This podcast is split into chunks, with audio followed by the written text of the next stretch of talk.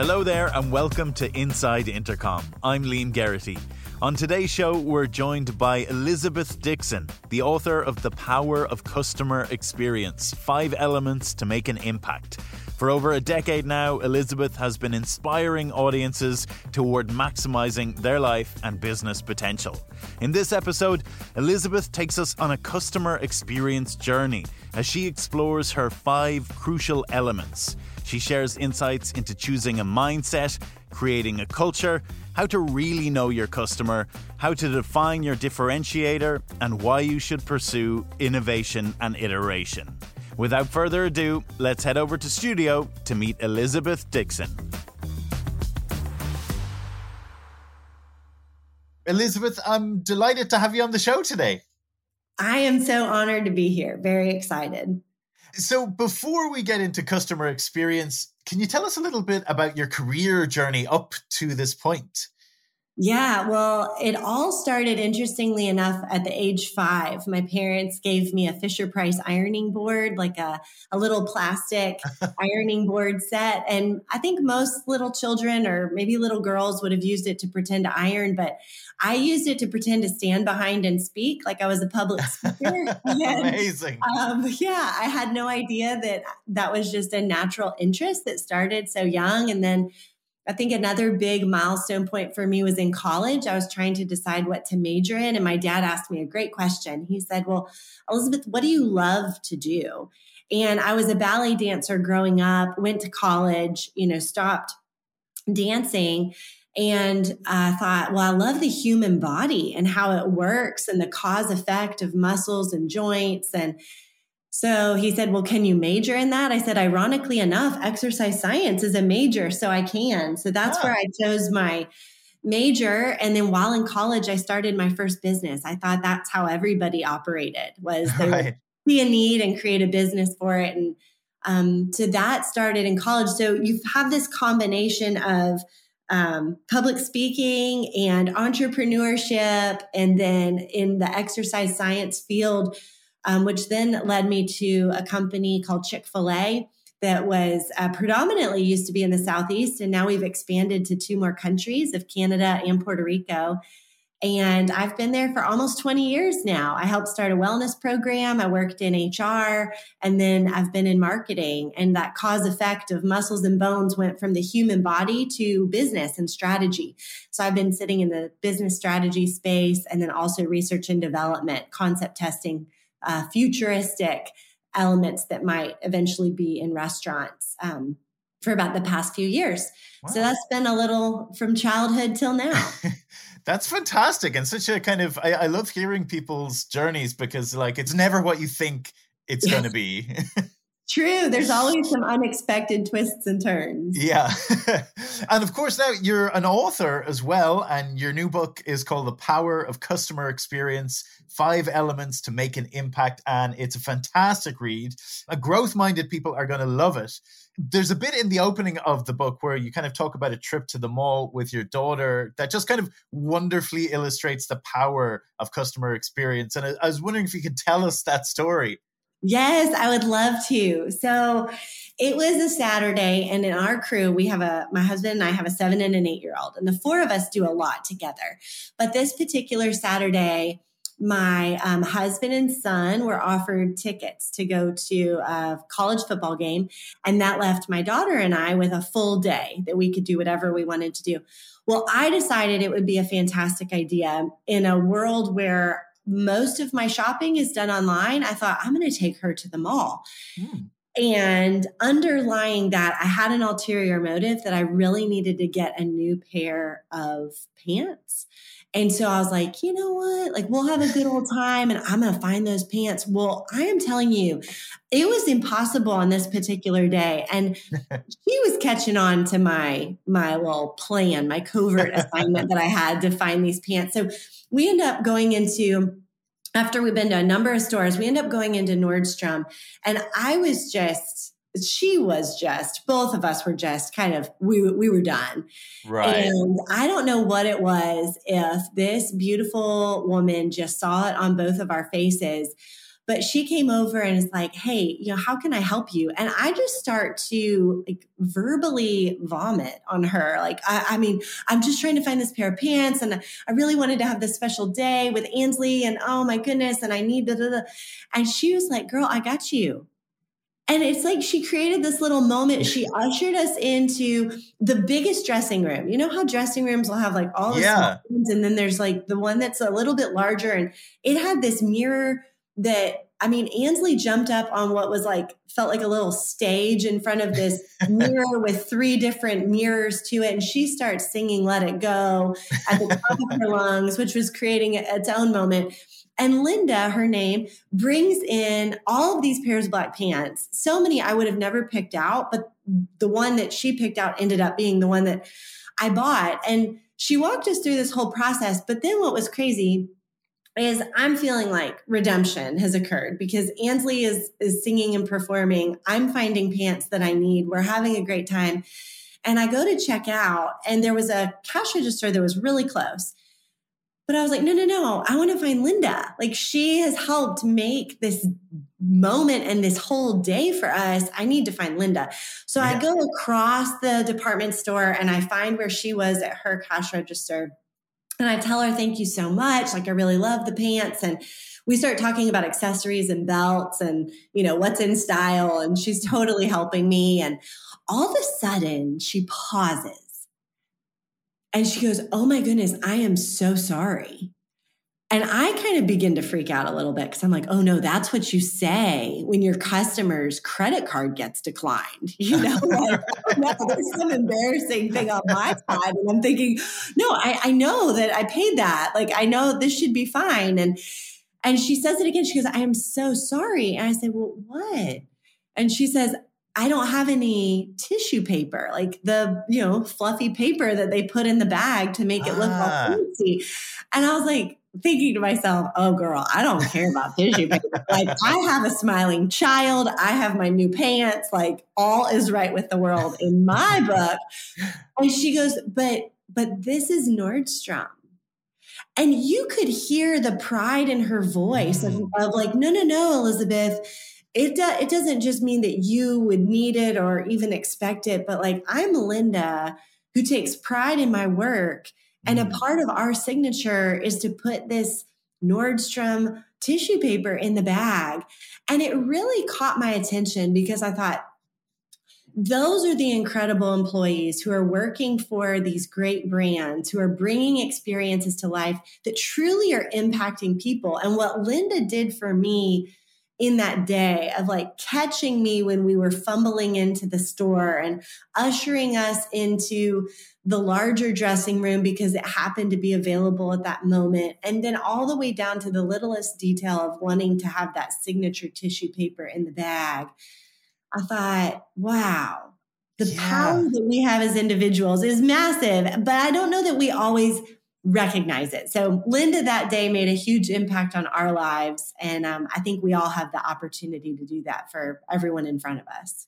I love to like use the word power there that we all have the power to give this kind of customer experience and, and that it's a choice. Yes. It is a choice. And do we see it? Do we see that it's right in front of us, or are we wrapped up in all the things that are going on in our day and in our minds and in our worlds that we miss it? But when when we don't miss it and we take advantage of it in the little and sometimes big ways as well we get to make a positive difference eh, on our world and on the people that are right in front of us I was going to ask you for your definition of customer experience, but I, I kind of feel the story has kind of just given it. Yes, yes, it's all of those experiences that a customer has with the brand. And so for us that day, it came down to all of the details of the store was clean, they had beautiful music playing, the escalator was working, you know, and then Linda.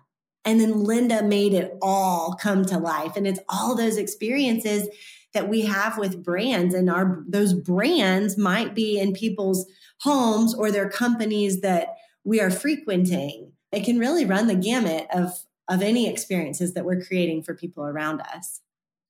So you've come up with five elements to help make an impact. And there's so much great information around them in this book. But I'd love to chat through them now just to get an overview sense of them. And the first one that you talk about in the book is all about choosing your mindset. Uh, why is that so crucial? Well, mindset determines what you get. So, mindset, it's an established set of attitudes or beliefs, and we all walk around with them. And those mindsets are going to become a filter for how we behave. So, it's critical that we recognize that because if we don't, we're not leaning into the fact that our mindset is dictating our thoughts and our thoughts are motivating our actions. So, upstream from our actions is truly our mindset, and it is a difference maker for then how we think, how we act, and then ultimately the results that we get. Absolutely. And creating your culture is the second element. I love culture. We have a fantastic one here at Intercom. Um, you say that the customer experience will never be better than the employee experience. Can you explain why that's actually helpful? Yes. Well, here's the thing the customer experience is quite simply the overflow of the employee experience. And so, just like you said it, the customer experience is never going to be better than the employee experience. But so often we spend so much of our time thinking about the customer experience, which is great, but not if we neglect the employee experience. We have to be really careful that we're thinking about both because the employee experience, how great that is, it becomes an overflow onto the customers. You have a great example in the book about how Shake Shack has really gone out of their way to preserve their culture. Yes. Danny Meyer, he outlined in an article a few years back about the things that they are really diligent to make sure that they are hiring for. And it's a great article. And then I list some of those in the book where you can check those out. But it's critical that we go, hey, our culture is going to be impacted by the things that we're modeling, by the things we're creating, and the, the things we're allowing. And allowing comes down to who are we selecting to be a part of our organizations? Who are we allowing to stay as a part of our organizations to make sure that they remain healthy? And it really like it makes such a difference. We can't kind of convey just just how much a difference happy employees make to this. Absolutely. I mean, you and I, I mean, you just talked about it, Intercom, the great culture. As you say that, you're probably thinking of people's faces in your mind mm. of who you love to work with. The, the human element, when we bring that to life in our jobs, that's what becomes magnetic. Those people that we love to work with, the people that we care about, the people that we want to go and see. And it, it creates back to mindset, it creates a shift of, I get to go to work. I get to do this. I have the privilege of this, not I have to. And it's begrudging and kind of a downer. But no, like I get to be a part of this team and we get to make an impact on people. That is huge. And when the mindset then impacts with the culture, it starts to really come alive and then it overflows onto the customer. And then speaking of the customer, that's element three know your customer. So, can you tell us a little bit about why customer obsessed companies win in their industries? Yes, I think companies for ages have been intentional about who their customer was and is. But what Jeff Bezos did with Amazon set a whole new standard for all of us as organizations for what it looks like to really be focused on the customer.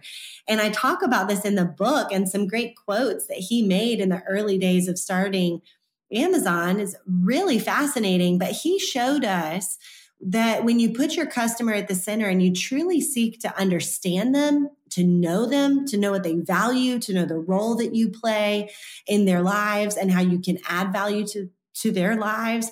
And then when you design your experience with the customer in mind, the customer ends up making you successful. And so it's really important that we're continually seeking to know and understand who our customer is and how we can uh, evolve with them because needs and values, all of that, there's elements that are constantly changing within our culture. And so we need to make sure that we're staying up with what customers are truly wanting and how we can deliver that experience or product or service to them in a more excellent way than maybe we did a year before. Yeah, 100%. It's one of the chapters I really enjoyed in the book. And it, it, I suppose that whole concept is it's one of our values you know we we have it uh, written down as we obsess about our customers mm. success and it's it's i suppose just that love of solving your customers most important most urgent and most valuable problems and you know create and deliver meaningful results yes i love that there was a leader i used to work for when i was an intern during college and it was in Dallas, Texas. And Kenneth Cooper is his name. He's, gosh, I think he's in his 90s now.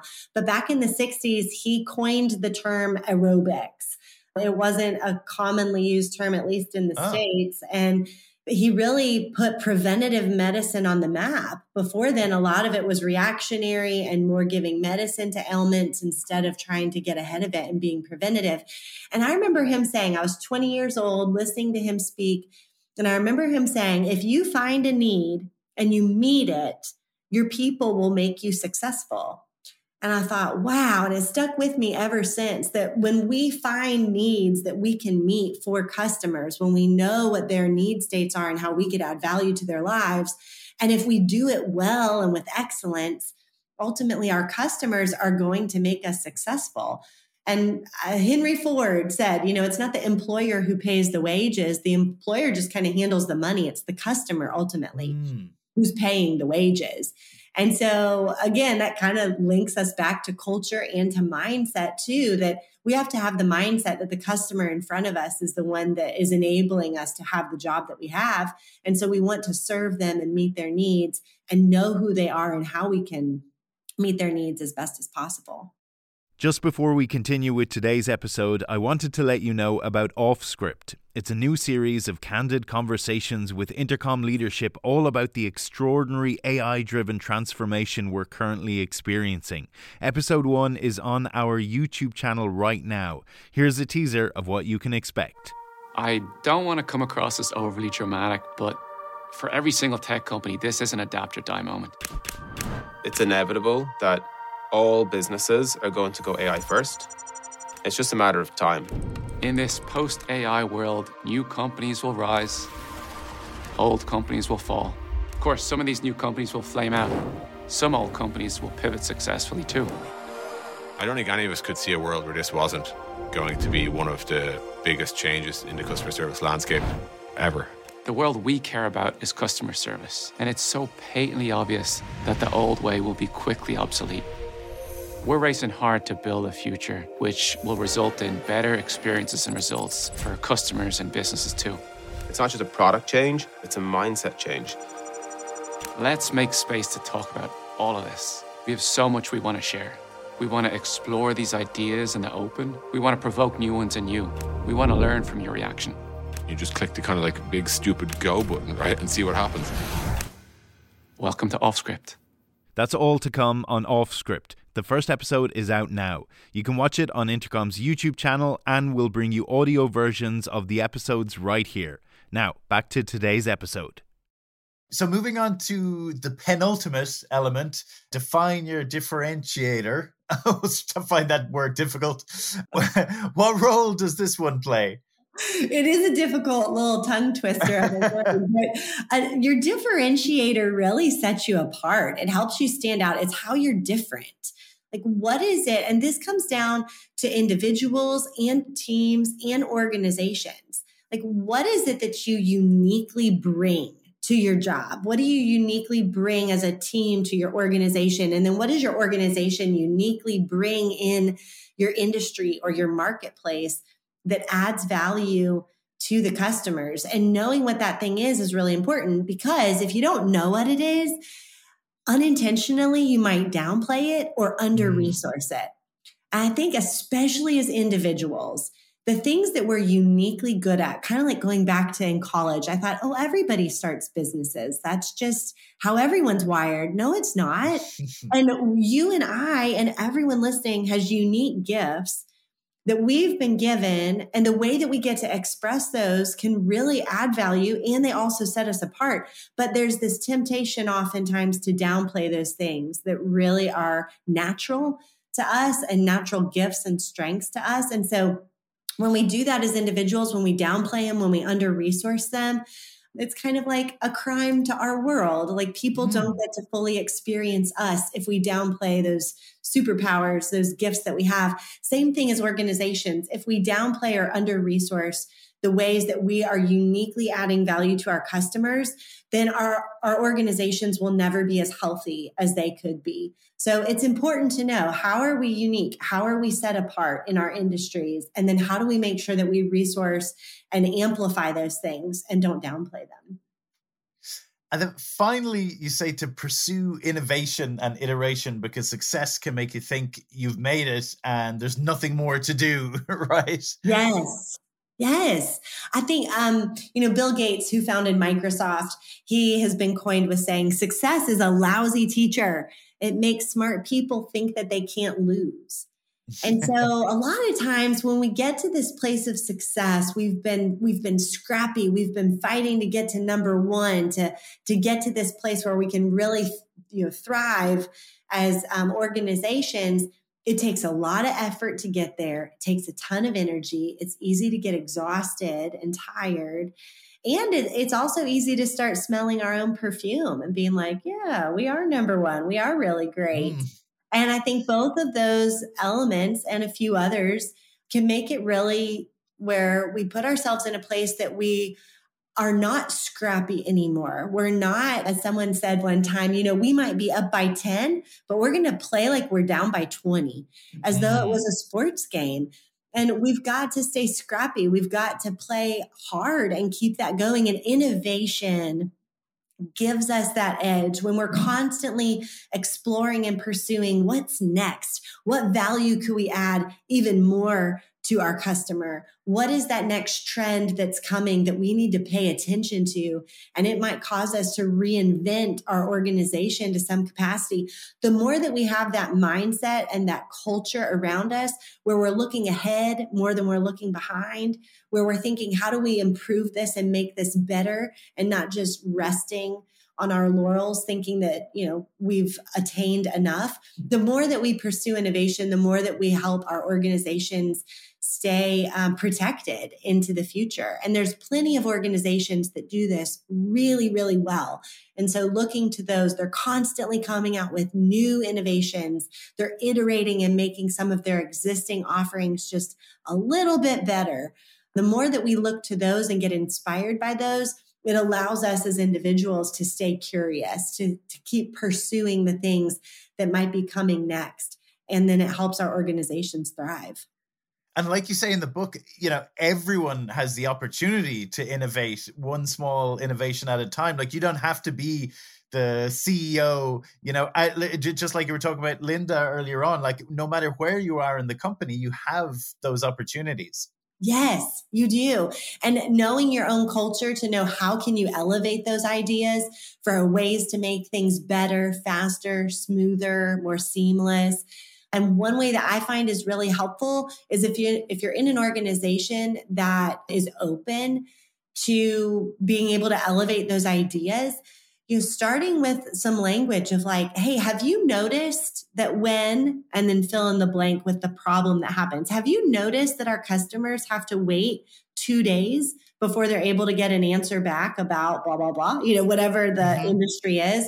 Yeah, I've noticed that. Well, have we ever thought about potentially making this one change that could reduce that from two days to two hours?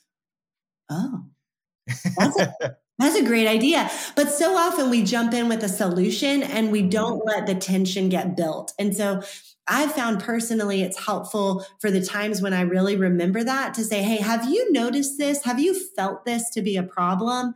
And then the person I'm talking to, when they really feel that tension, if I can then offer a solution, Hey, here's what we could do to solve it.